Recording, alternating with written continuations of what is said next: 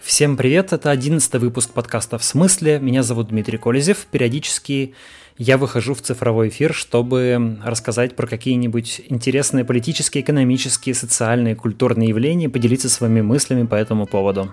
Этот подкаст целиком посвящен такой вроде бы скучной, но на самом деле довольно увлекательной и, безусловно, очень важной теме, как налоги.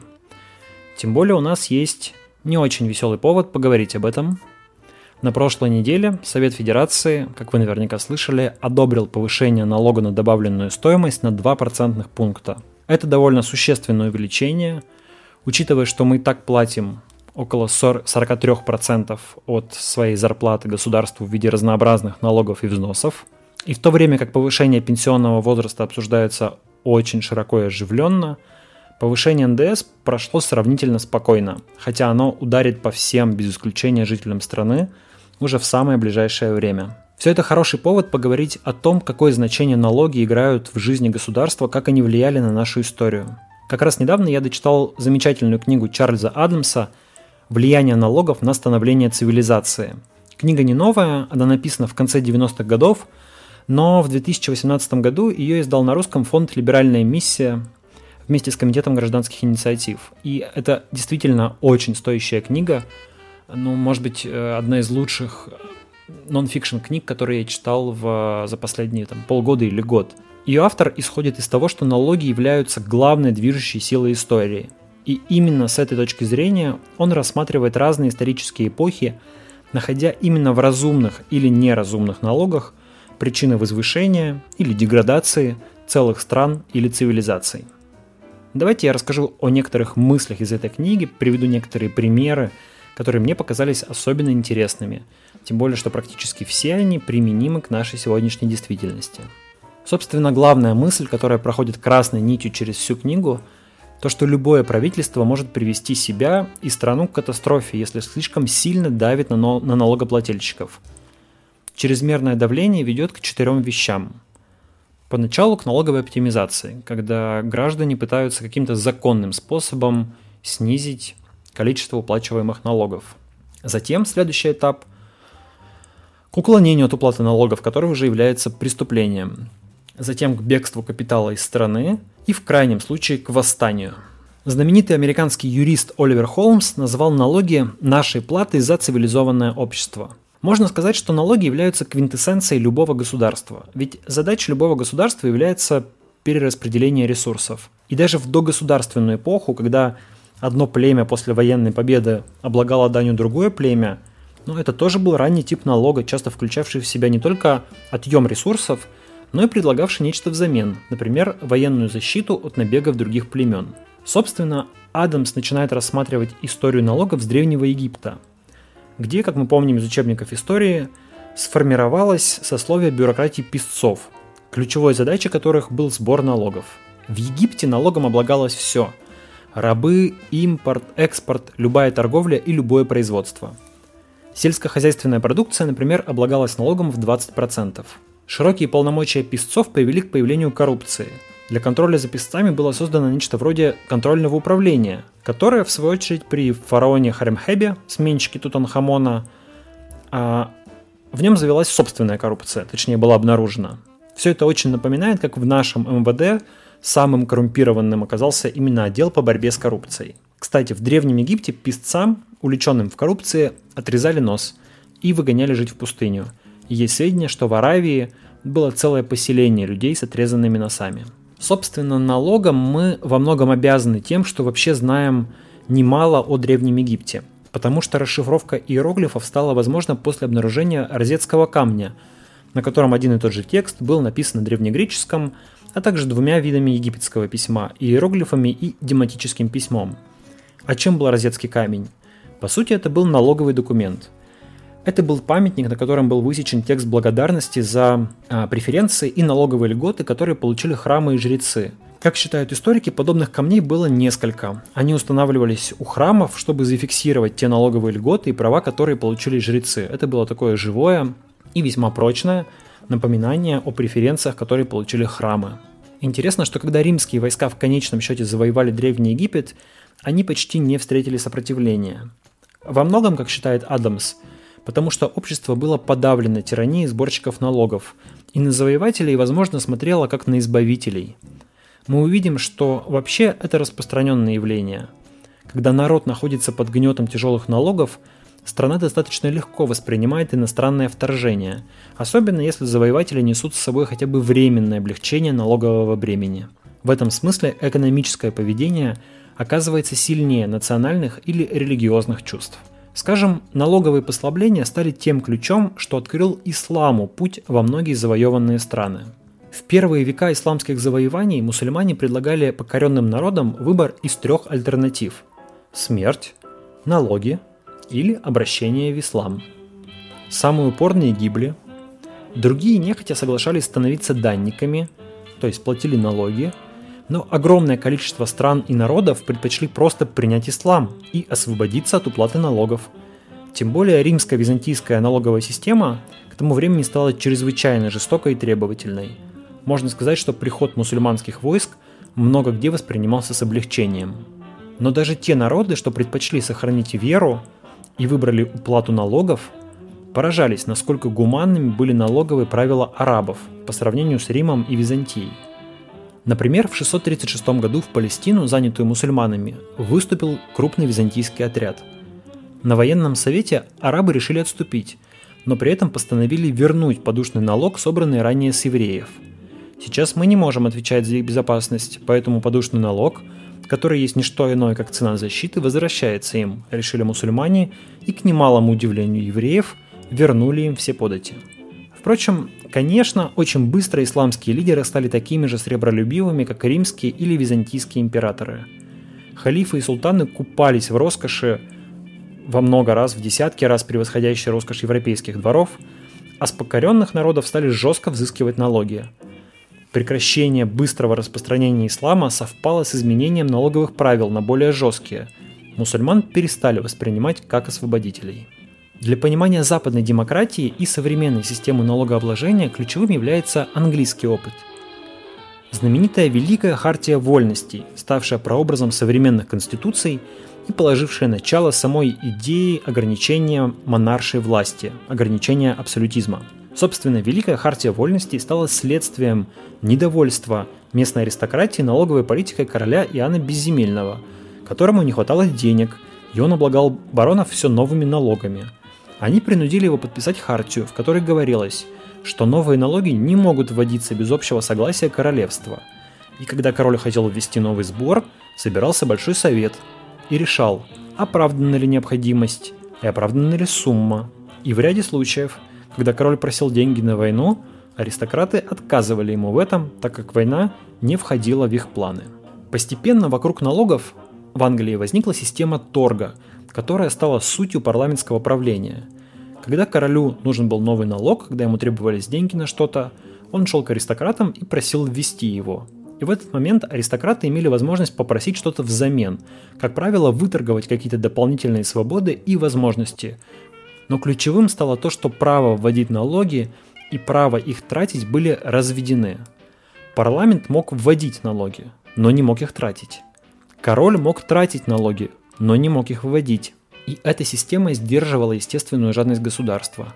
Давайте сравним с нынешним временем, когда один и тот же субъект по сути устанавливает налоги и решает, как ими распорядиться. Вот сейчас, например, Государственная Дума проголосовала за то, чтобы поднять налоги на НДС на 2 процентных пункта. И потом эта же Государственная Дума будет решать, а, каким образом потратить эти деньги, принимая бюджет. Понятно, что в таком случае жадность государства не будет сдерживаться ничем. Постепенно налоги будут все выше и выше, а траты все больше и больше. Когда государство становится жадным и устанавливает слишком тяжелые налоги, это неизбежно ведет к увяданию государства. Как уже говорилось, начинается уклонение, бегство капитала, а в конечном счете возможен бунт. Но бунт в каком-то смысле это еще менее опасное явление, чем постепенное умирание государства под налоговым давлением. Скажем, как пишет Адамс, Великая Испанская империя, самое могущественное государство своей эпохи, стала жертвой высоких налогов и уклонения от них. Это уклонение стало частью национального испанского характера. В 15-16 веке в Испании существовала аль-кабала. Это был 10% налог с продаж, который взимался каждый раз, когда происходила передача товара из рук в руки. Этот налог был, естественно, ненавидим торговцами, он приводил к сильному росту цен на кастильские товары, в результате чего они становились неконкурентоспособны. Но это был такой хороший, такой легкий способ пополнять государственную казну, что веками короли не могли от него отказаться. Формально в Испании существовал аналог парламентской структуры – кортесы, сословно-представительные собрания, которые должны были одобрять или не одобрять налоги, как это происходило в Англии – Однако на деле кортесы почти всегда соглашались с просьбами короля, поскольку взамен их члены получали щедрые субсидии, доходные должности и разнообразные льготы. Фактически это были взятки, которыми король умасливал парламент.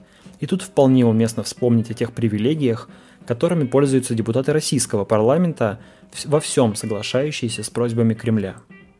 Так вот, к 17 веку, пережив несколько налоговых бунтов, Кастилия частично обезлюдила вследствие бегства налогоплательщиков, многие из которых уплыли в новый свет или уехали в другие страны. Хуже стало то, что испанские коммерсанты постепенно создали самую совершенную в истории систему мошенничества и уклонения от налогов. Неизвестно, сколько государство недополучало от их действий, но, скорее всего, укрывалось налогов в десяток раз больше, чем выплачивалось. Примером является ввоз серебра из Нового Света – который фактически стал одной большой контрабандной операцией. Все это подорвало экономику и могущество Испании. Как пишет Адамс, сложившаяся тогда традиция уклонения от уплаты налогов фактически дожила до наших дней. Неповиновение стало образом жизни испанцев, и по сей день Испания испытывает значительные затруднения при сборе налогов. Можно приводить еще много примеров. Адамс довольно убедительно доказывает, что именно неразумные налоги стали подлинной причиной французской революции, а также, и эту точку зрения подтверждает немало историков, войны севера и юга в США. Хотя сейчас принято говорить, что причиной той войны было рабство, но на самом деле очень многое свидетельствует о том, что север абсолютно лояльно относился к рабству на юге. На момент начала войны рабство не было камнем преткновения. Таким камнем была налоговая система – которая, как считал Юг, была слишком несправедлива для него и способствовала выкачиванию денег из юга на север. Автор этой книги Чарльз Адамс – историк и экономист либерального толка. И он выступает за сокращение налогообложения, считая худший из современных бед прогрессивный подоходный налог, когда бедные платят меньше, а богатые больше. Как мы уже говорили в этом подкасте, на самом деле множество западных стран сейчас используют именно такой налог – Адамс напоминает о таком явлении, как кривая Лаффера. Экономист Артур Лаффер сравнил собираемость одного из налогов в США в 1916 и 1921 году. За это время налог вырос с 7 до 77%. Лаффер выяснил, что сумма собираемых налогов практически не изменилась. То есть повышение налогов дальше определенного предела ведет лишь к снижению сборов. Одним словом, если у вас налоговая ставка 7%, вы собираете одну сумму. Если вы поднимаете ее до 77%, вы собираете ту же самую сумму, но при этом еще ухудшаете условия для бизнеса, приучаете людей к сокрытию налогов и способствуете бегству капитала из страны. В конце концов, Адамс приводит список из 27 уроков, которые можно извлечь из истории налогов. Вот лишь некоторые из них. Многие великие страны погубили себя налогами, и наоборот – Многие страны стали великими благодаря разумному налогообложению, такому налогообложению, которое способствовало экономическому росту и предпринимательству. Всеобъемлющее налогообложение дает налоговому ведомству огромную власть, которая со временем может подчинить себе не только налогоплательщика, но и другие ветви государственной власти. Даже короли и императоры вынуждены были идти на уступки своим налоговым ведомствам. Когда войны или иные критические ситуации требуют больших государственных расходов, все граждане должны облагаться налогом сообразно их имущественному положению, на основе справедливых принципов, а не на основе одиозного произвола. Для всякого законного налогообложения необходимо согласие, достигаемое либо на основе давно сложившегося обычая, либо на основе общего одобрения со стороны налогоплательщиков – Если государство взимает налоги, не заручившись добросовестным одобрением, тогда вне зависимости от того, насколько эти налоги справедливы и целесообразны, есть все оправдания для восстания и гражданского неповиновения. В большей части случаев причиной революции были налоги. Люди редко восстают и совершают революцию, если их налоговое бремя приемлемо. Война приносит новые налоги и высокие налоговые ставки.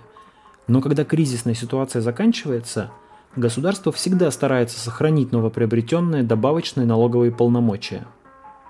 По мере роста налогов растет и уклонение от них. Если уклонение становится устойчивой тенденцией, искоренить его практически невозможно – при этом уклонение не всегда зло. Иногда оно служило предохранительным клапаном, защищавшим от насилия и восстаний.